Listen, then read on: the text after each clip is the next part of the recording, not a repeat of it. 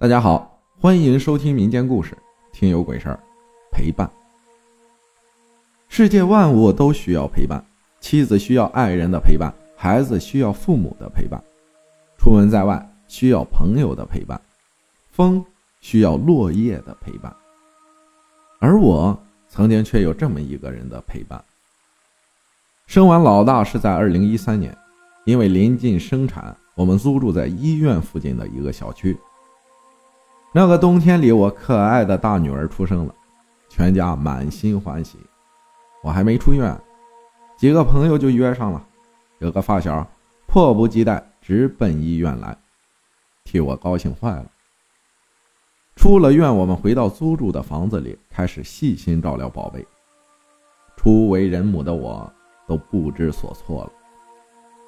在医院约我的朋友们，要来家里看我。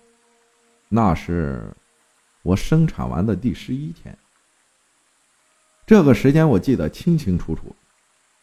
我妈说：“你们年轻人呐，没法说你们，月子里是不让人看的，也尽量不要接近产妇，容易带来凉气。说的好听是凉气，其实你应该明白吧？你要不要跟你的朋友们说一声啊？”妈妈苦口婆心建议着我，我一口无神论，哪里有这么多事情啊？他们早就想来看我了，我也想他们啊。妈妈无奈下回自己家了，把我交给了婆婆和老公。朋友们如期而至，一个好朋友带着她的男朋友，还有一对姐妹，也是我的好朋友，我们在一起聊得热火朝天的。我可是他们当中第一个当妈妈的人。天渐黑了，大家没有吃晚饭就各回各家了，让我好好休息。自那天起，出现了怪事儿。就是我和宝宝单独在房间的时候，宝宝总是盯着房顶，然后左右摆头的笑，看那眼神在追着什么东西。但是房顶就是白色的石膏板，一盏灯，什么都没有。一天两天，时间就这样过去了。宝宝总是这样，我就和婆婆说起这个怪事来。婆婆当然是不信了，因为她一进我的房间，宝宝就恢复正常了，不再追什么东西了。可是婆婆前脚走，紧接着孩子又开始盯着天花板，追着什么东西笑。一天半夜里，我从朦朦胧胧的睡梦中醒来。我看到我的腰附近有一条黑色的腿，一团黑雾似的。定睛一看，什么都没有了。我是近视眼，所以我想应该是看错了吧。但是自此以后，我让老公买了小夜灯，每晚房间都有微弱的光。而我和他说起这件事儿，他也没有选择相信我，觉得我是患了产后抑郁症了。带我看了医生，开了点药。一天晚上，老公加班还没回来，婆婆有事儿要外出，我心里很不情愿，也没有阻止，一再叮咛她早去早回。那天晚上，我和宝宝单独在家，每间房都开着灯，我抱着宝宝哄着他，他都不笑。我问宝宝：“妈妈逗你，你都不笑，你怎么每天盯着天花板笑啊？”突然，他笑了起来，而且眼神盯着我的身后，我毛骨悚然。我下意识的觉得，有什么就在我身后。我不回头就开骂，时隔很久，真的记不起来骂什么了。但是我清楚的记得，当时骂完了，并不是像别人说的那样，那些东西怕骂他，骂完他就走了。随之而来的是我背后一阵刺骨的冰冷，像是披上了厚厚的一层冰。不一会儿，婆婆果真回来了。我也没跟她说起这件事，说了她也不会相信。这个背后的冷一直持续着，难受极了。我和婆婆还有宝宝一起睡。当天半夜，我醒来，又看到了一团白雾在我背后动着。不知道我是害怕吓的，还是我太困了，居然还睡着了。晚上我又做了一个梦，一个高挑的女子梳着一个很粗的大辫子，背对着我，在我的房间打开衣柜门。我问她：“你是谁？为什么翻我衣柜？”我下意识地认为她是小偷，但是她是很自然地开柜子，不是偷偷摸摸的。当他听到我这句话的时候，就关上柜子，并没有转过身来，而是往房间外走。我就很自然地跟在他身后。他带我去了老公房间，就消失了。一切的场景就是这个家里。此时，我就醒了过来。第二天，我就突然感冒生病了，很严重，我就让婆婆单独去一个房间睡了。谁知半夜我开始发高烧。宝宝也跟着感冒了，流鼻涕，哇哇大哭。我抱着宝宝，喊着老公去叫他，他早呼呼大睡，推他都没有醒。喊着婆婆，婆婆门紧关着，也没有过来。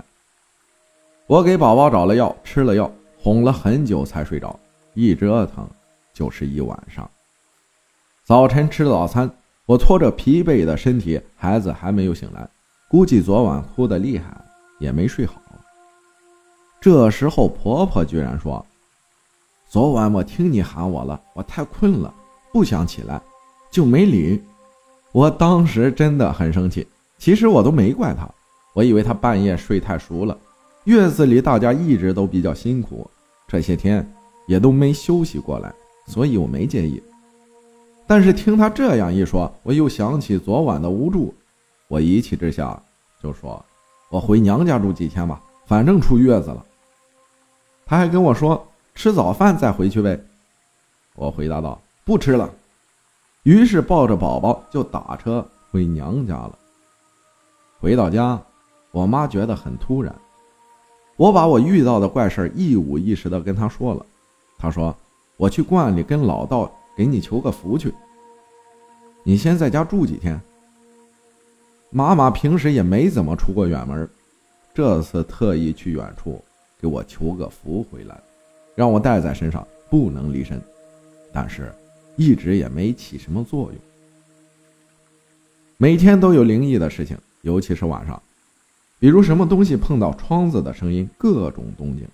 后来我也都习惯了。我身体慢慢在恢复，既然它没有影响到我，而且也没有像往常那样招惹我的宝宝，我也没有在意。偶尔夜里很晚了，不倒翁在没有风的房间里摇了几下，里边的铃铛跟着响。我会说：“别闹了，我和宝宝要睡觉了。”然后就真的不摇了。我居然渐渐的不怕了。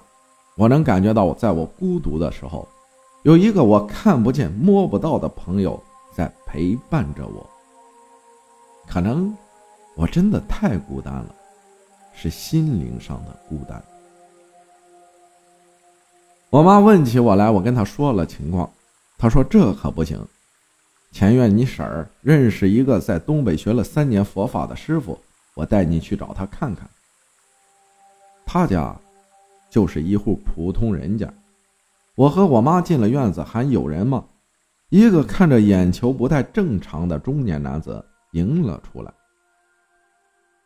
不知道是不是因为他眼睛的原因，我感觉他在瞪着我看，远远盯着我，都没有走近我，这让我感到很不舒服，就像在看待怪物一样。他把我们让到偏房，房间里布置的很精致，里边供着好几尊佛像，还有一面墙的香火粗粗细细的排列堆放着。我刚跟他说最近不太好。生完孩子以后，总觉得哪里不对劲儿。说到这里，他就开始烧香，说：“我给你看看。”然后念了一阵梵语，我一个字儿都听不懂。但是我曾经翻阅过一些经书，很肯定那是梵语。念完以后就说：“你生产完第十一天，有三女一男去看过你，其中一个女的有个东西，本来是跟着她的。”那个东西也是个女的，来到你家后，看你身体很虚弱，就留下了。她不想害你，就是想跟你就个伴儿。她挺孤独的。我说我梦到过一个女人，应该就是她。那个师傅说，你应该在梦到她的时候就来找我看，不过也没关系，她不是恶的，我让她从哪里来回到哪里去，你放心吧。说着念起经来，还是梵语。念过之后，他说行了。我跟师傅说，我请了符，是道观里请的，让我每天带在身上，不知道为什么都没有用。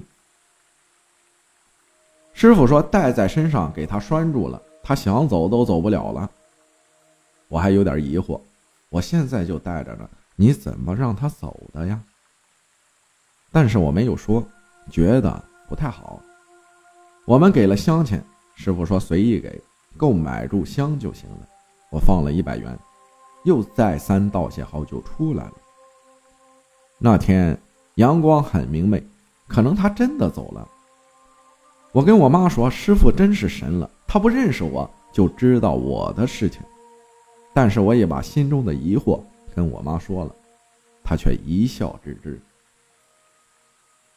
我下意识地摸着放符的衣兜，符居然不见了。我惊讶地跟我妈说：“符不见了。”我妈说：“准是掉在哪里了。”可是我衣兜没有破呀。管他呢，我好了。反正那符也不管用，一路上说着说着就到家了。我们推开家门，只见那个符就在大门里的地上呢。后来这事情过后，就再也没有怪异的事情了。我和婆婆闹的一点小不愉快也就过去了。我妈和她说了这件事情以后，吓得她很紧张，第一句说的就是：“那东西不在我住的地方了吧？”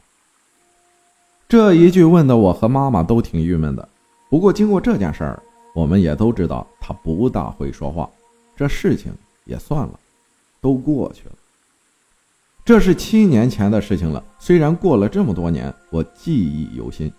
那一次我比较幸运，因为我遇到的是一个善类，但是下一次我就没有这么幸运了。感谢一彩分享的故事。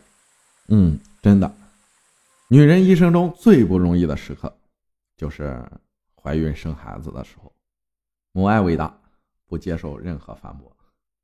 正好今天是中秋、国庆双节到了，祝大家双节快乐！感谢大家的收听，我是阿浩，咱们下期再见。